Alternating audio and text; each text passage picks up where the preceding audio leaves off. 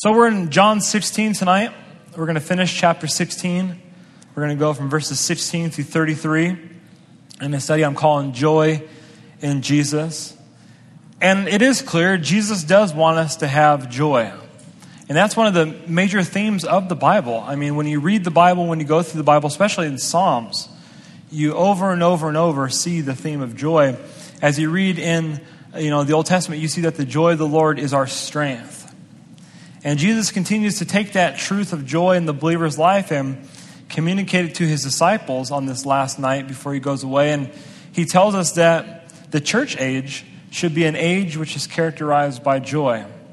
Yes, it would be an age characterized by tribulation and, and trouble as, the, as we take the gospel to the ends of the earth and the world, you know, as we talked about before, doesn't like the gospel, doesn't like Jesus, and so therefore, you know, they're not going to like us. But yet, despite that, we're going to have God's grace. We're going to have the power of the Spirit with us, in us, upon us, and with us. But also, we'll have the joy of the Lord as our strength.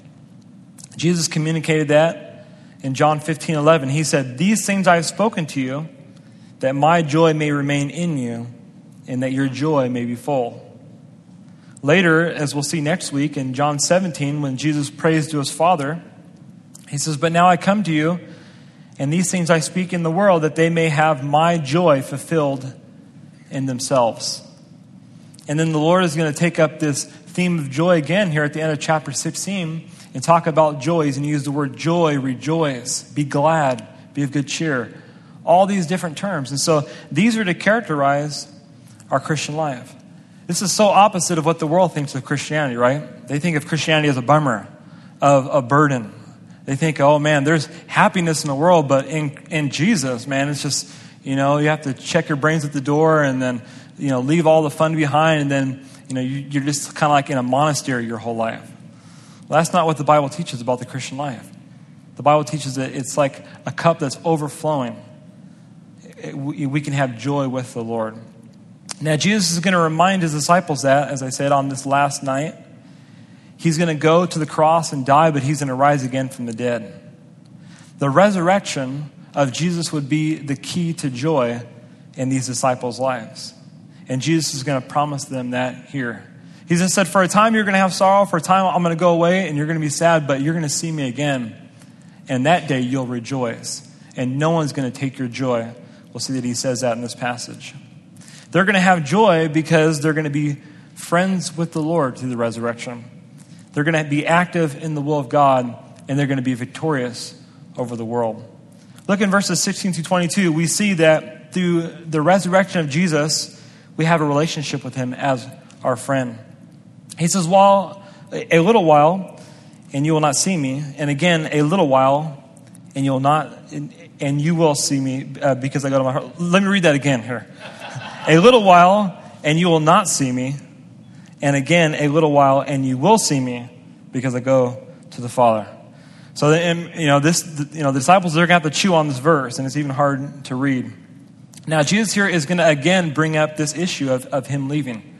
He's talked about this a number of times so far. At the end of chapter 13, he told them that he was going to go away, and then he encouraged them by talking about those truths in chapter 14 on why their heart wasn't to be troubled. And then he prepared them at the beginning of chapter 16 the fact that he was going away and then he says but it's a good it's for a good reason. The holy spirit's going to come and he's going to empower you he's going to be with you.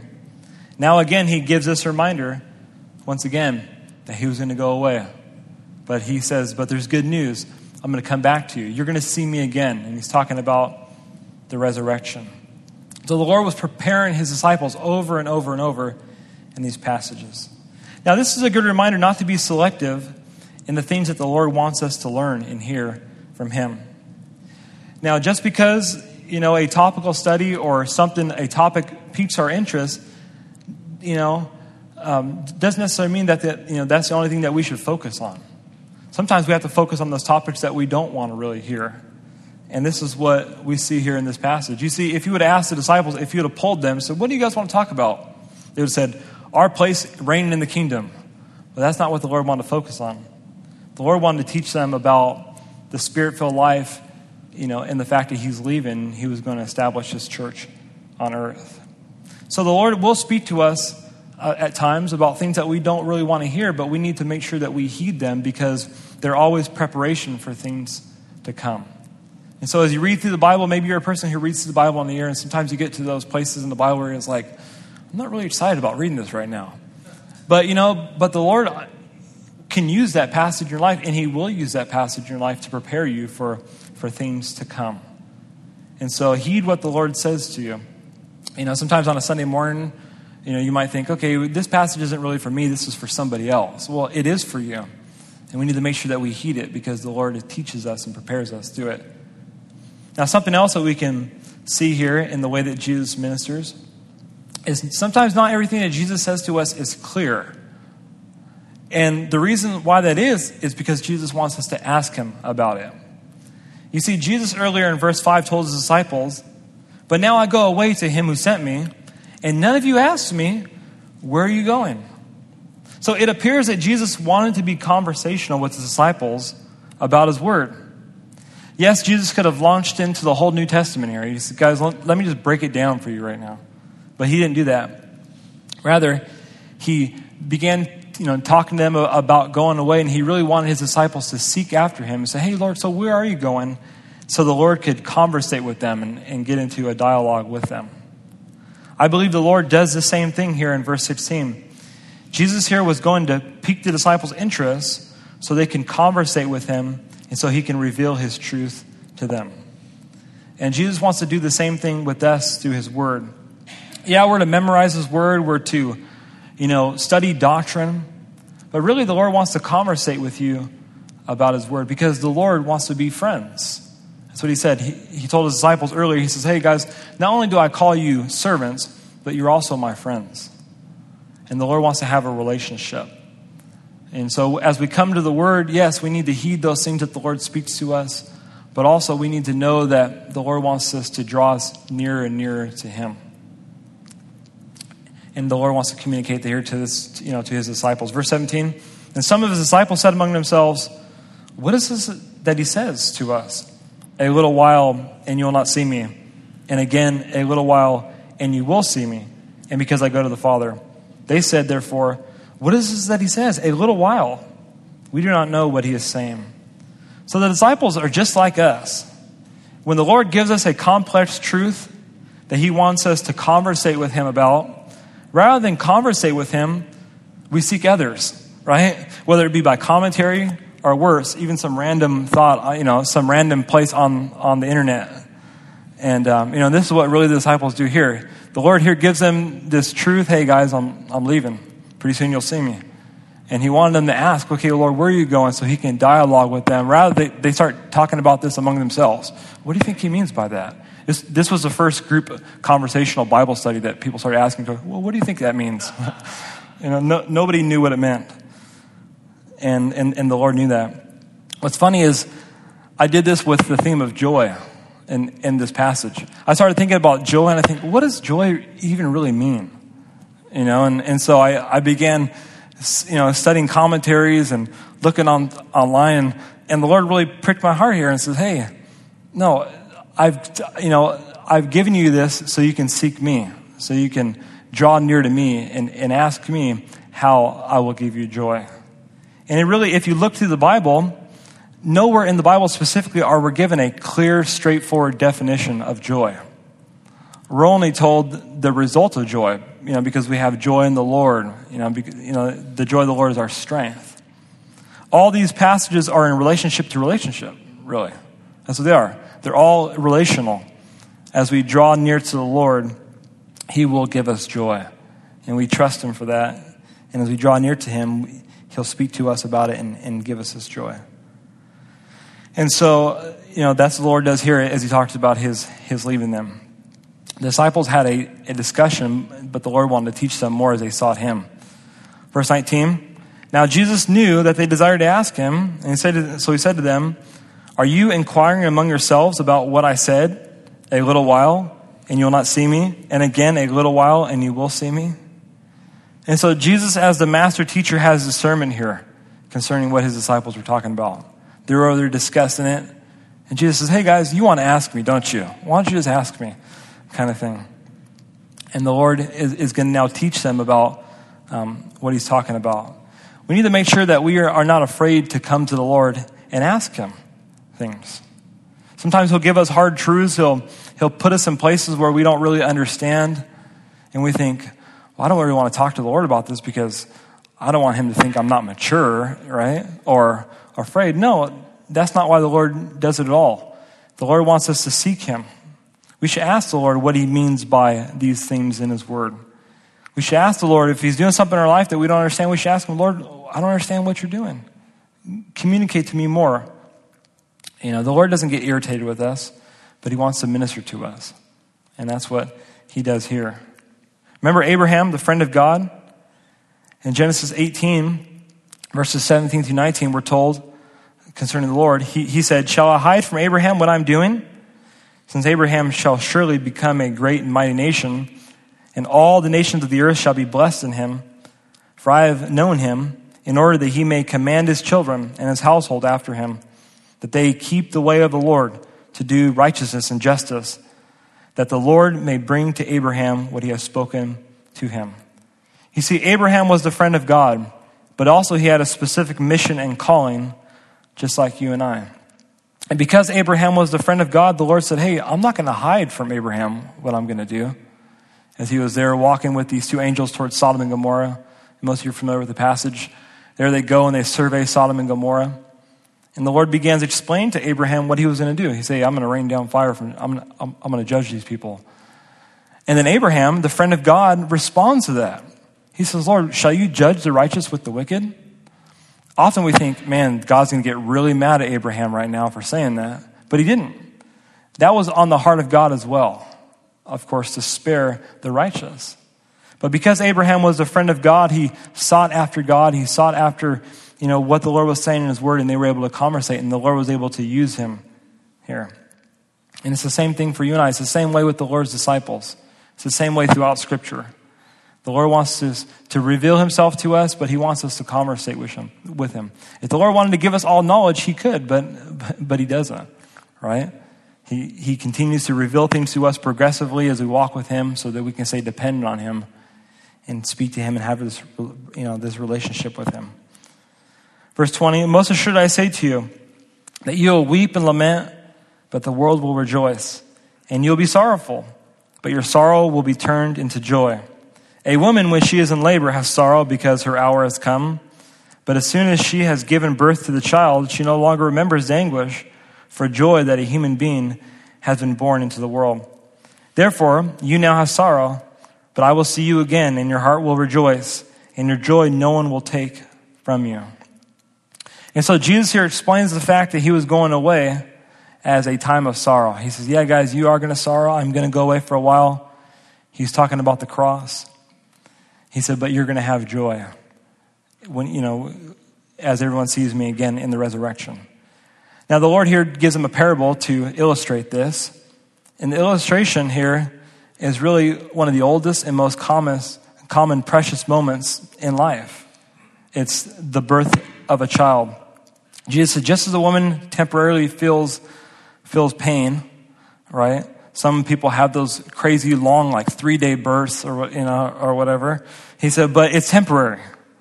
You know, and, and even so, me going away from you, you're going to sorrow. It's going to be temporary. But yet you'll have joy once again shortly. And even so, you know, women experience pain. I don't really know that pain as a man, but I've been through it three times with my wife. I've seen it personally. My wife always reminds me of that. You don't know. I, and I don't know. I can say that for, for sure.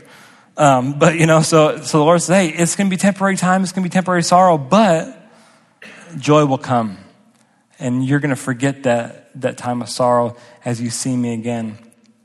You know, and also as we have joy in, in, in walking with the Lord." Now, besides seeing Jesus and, and, and preaching and performing miracles, you know, in the book of Acts, one thing that characterized the book of Acts is prayer. And we see that throughout, you know, the entire book. And I believe this was that life changing truth that the Lord revealed to them in his resurrection. You see, the Lord gave them something that nobody could take away. And that was the understanding that he was alive forevermore. That was something that nobody could change. You see, they had sorrow for a time. The world rejoiced. Everybody was happy. Finally, we, you know, we got rid of Jesus. Kind of like in the movie Chronicles of Narnia. You know, everybody was all happy when Aslan was, you know, was being slain on the stone altar. But yet, Christ came alive again. And the disciples went from being cowards to being bold. Something happened in them to change them. And it changed them and affected the way they related to God as we read throughout that book. It was the understanding that Jesus is alive. And because they understood that Jesus was alive, it drove them to have an intimate relationship with him through prayer. And so, yeah, they preached, yeah, they performed miracles, and yeah, they had the power of the Spirit, and that's really all people focus about, focus on in the book of Acts in the church age. But sometimes we miss the intimacy. The fact that they were with Jesus when he was resurrected, then he ascended into heaven, they think, and then they said, Man, I got to continually have this closeness with the Lord. So always after they preached, they would get back together and pray. When they were alone, like Peter in Acts 10, they spent time with the Lord personally, conversating with the Lord. The Lord revealed a miracle to Peter, or, or excuse me, a vision to Peter, and Peter said, Not so, Lord. I'm not going not to do that. And the Lord began speaking to Peter more and more about it. And Peter heeded the Lord's word as, you know, as he ministered to Peter's heart. So this will be the church age in which you and I live. It'll be an age characterized by the fact that our Savior is alive and he is our friend. It's kind of a simple truth, but it's an important one that Jesus right now is alive and he's with us. Where two or three or more are gathered, the Lord is here in this place. It's easy for us to forget that and think of Christianity as a religion of things that we do and we don't do, you know, and things, you know, things, you know, that each one of us meets on our checklist, and rather than remembering, wow, the Lord is actually alive and He's with me. And He wants to have a relationship with me just as he, you know, He did with His disciples when He was on earth. He wants that closeness. And when we realize that, it will fill our hearts with joy. It's a powerful thing to remember that Jesus is alive, and that's what He reveals here to His disciples the fact that they can be have you know they can be friends with a living a living and risen Savior. Now, second verses twenty three through twenty eight, we see that since Jesus is alive, we can be active in the will of God. And in that day, you'll ask me nothing. Most assured I say to you, whatever you ask the Father in my name, he will give you. Until, you, until now, you have asked nothing in my name. Ask, and you'll receive, that your joy may be full. So, in that day, probably refers to the church age in which you and I live. Yes, the disciples would spend 40 days with Jesus after his resurrection, and then he would ascend into heaven. But soon after that, the Holy Spirit would fall on believers and the church age would begin. The Lord says, here says, You and I have a unique opportunity in this church age of going straight to the Father in the name of Jesus and this is really a change from the Old Testament. Yes, believers did pray in the Old Testament. I mean, read the book of Psalms. They prayed. But there was something different about their relationship with the Lord than ours. They were re- required to bring sacrifice to atone or cover sin. Because of sacrifice, there was a need for a priest. And because there was priests in a temple, there was a veil. And that veil separated the priest from the presence of God. But soon Jesus would go away.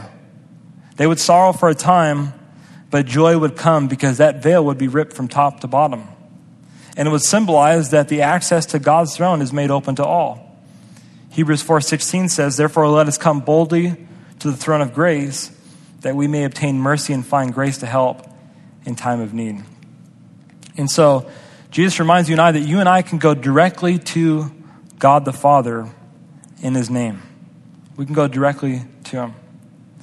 He said, Up until this time, they had, they had prayed nothing in his name, but they would ask the Father in his name, and he would give it. So the Lord says, Hey, seek me, ask, and receive. Now, the Lord here is not giving us a blank check for, you know, whatever we want. By the way, you know, if you go down to that Lexus dealership or whatever, and in the name of Jesus, you know, I, I can drive it away, it's not going to be very effective. Because James later wrote in James 4 2 through 3, he says, You have not because you ask not. And, and you ask and you do not receive because you ask amiss that you may spend it on your pleasures. And then John would later write that if we ask anything according to the will of God, he hears us. And so, yes, the Lord does want to answer our prayers. He is a good father and who desires to give to his children good things. But the Lord is going to give us those things that are beneficial to us and also his work. But that's not to change the fact that you know we're not to still seek the Father and ask. I mean, the Lord says, "Ask, come in my name, and, and see what the Father will do. Ask and you receive, that your joy may be full." So the Father wants to answer prayers. He wants to do good things that He may give us joy and do a great work in this world. You and I, we have a, a way to work in the will of God, to, to be active in the will of God, and that is through prayer. I mean, this is something else that's kind of pushed aside. Sometimes we think, okay, we have to do, and we have to do, and we have to do, and then we kind of forget, okay, well, we probably should pray.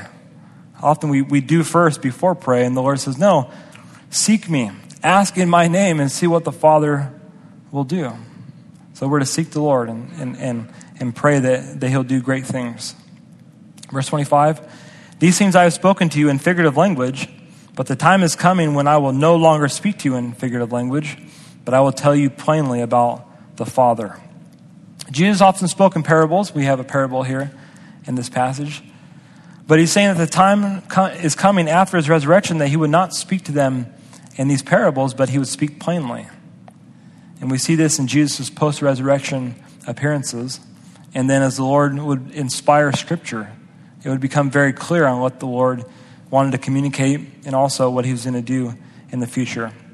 And that day, you will ask in my name, and I do not say to you that I shall pray the Father for you, for the Father Himself loves you, because you have loved me and have believed that I came forth from God. So, since Jesus died on the cross for us, there is no disconnect between the Father and the believer. Jesus says, Hey, I'm not your operator. You don't call me and then say, Okay, hold on, please hold. I'm going to go talk to the Father and then I'll get back to you when I have a chance. You know, you had that kind of waiting music or whatever. No. The Lord says, You can go straight to the Father in my name. And it's not because we're so great or because we deserve it, but it's all based on God's grace. It's because of our faith. Because you have loved me and believed that I came forth from God. That's our basis from, you know, to go to the Father in boldness. It's because we love Jesus, because we have faith in him. Believe that I came forth from God refers to who he is and the work that he would do on the cross for our sins. Now, don't you think it would be crazy if Peter, who the Catholic Church believes is the first pope, would have spoken up and says, But Lord, wait a second. You guys have to pray to Mary and also pray to all the saints because you, you can't go straight to the Father. No way. That's, that's not right. You have to pray to the saints and then pray to Mary, and then Mary is going to go and talk to the Father and Jesus for you, since. No, you uh, know, well, actually, no, she talks to Jesus and Jesus talks to the Father. No, that's not, what the, that's not what Jesus says at all. He says, no, you go straight to the Father in my name. So there's no, there's no basis for that. We're children of God through faith. And just as my children can come, I can be you know, working on my study. I can be, you know, doing an important thing, and my kids can come straight to me. Dad, I need a fruit snack, or kind of thing. You know, well, no, it's too late. Go to bed. So sometimes fathers have to say no, right? But you know, but Jesus wants us to have that relationship with the Father. We can come to Him at any time for any reason, and the Lord will do ultimately what is good for us and also for His kingdom. Verse twenty-eight: I came forth from the Father and, um, and have come into the world, and again, I leave the world and go to the Father. So it's a clear truth. Jesus was God the Son. He existed with the Father from all eternity, and now he has ascended into heaven and he sits with the Father for all eternity. Now, third, in verses 29 through 33, we see that since Jesus is alive, we can have victory over the world. His disciples said to him, See, now you're speaking plainly and using no figure of speech. Now we are sure that you know all things and have no need that anyone should question you. By this we believe that you came forth from God. And Jesus answered them, Do you now believe? and so, the, you know, so here Jesus reminds the disciples that he was going to go away and, you know, and who he was. And the disciples said, Finally, Lord, you're speaking plainly to us. And Jesus says, Do you now believe? After all the miracles that he's done, after all the things that he has taught them, are they now finally starting to catch on? Verse 32 Indeed, the hour is coming, yes, has now come, that you'll be scattered, each to his own, and will leave me alone. Yet I am not alone, because the Father is with me. So, in light of the disciples' statement that, hey, Lord, yeah, we now finally believe that you know all things, Jesus told them about their coming, um, you know, forsaking him. They would soon forsake him. And that was predicted in Scripture in Zechariah 13 7. And, and the Lord was encouraged by this. He, he knew that Scripture had to be fulfilled, so it didn't, you know, this wouldn't shake him, the fact that disciples would flee. Also, something else that encouraged the Lord in going to the cross was the fact that the Father would be with him. He would not leave him alone, nor would the Father forsake him. As Jesus went to the cross, he knew that the Father would not leave him alone. Now, it's sad that when you read most commentaries, right after this passage, they go on to say, but the Father did forsake Jesus on the cross. And, and it totally contradicts here what Jesus is saying. He's saying, the Father will not leave me alone.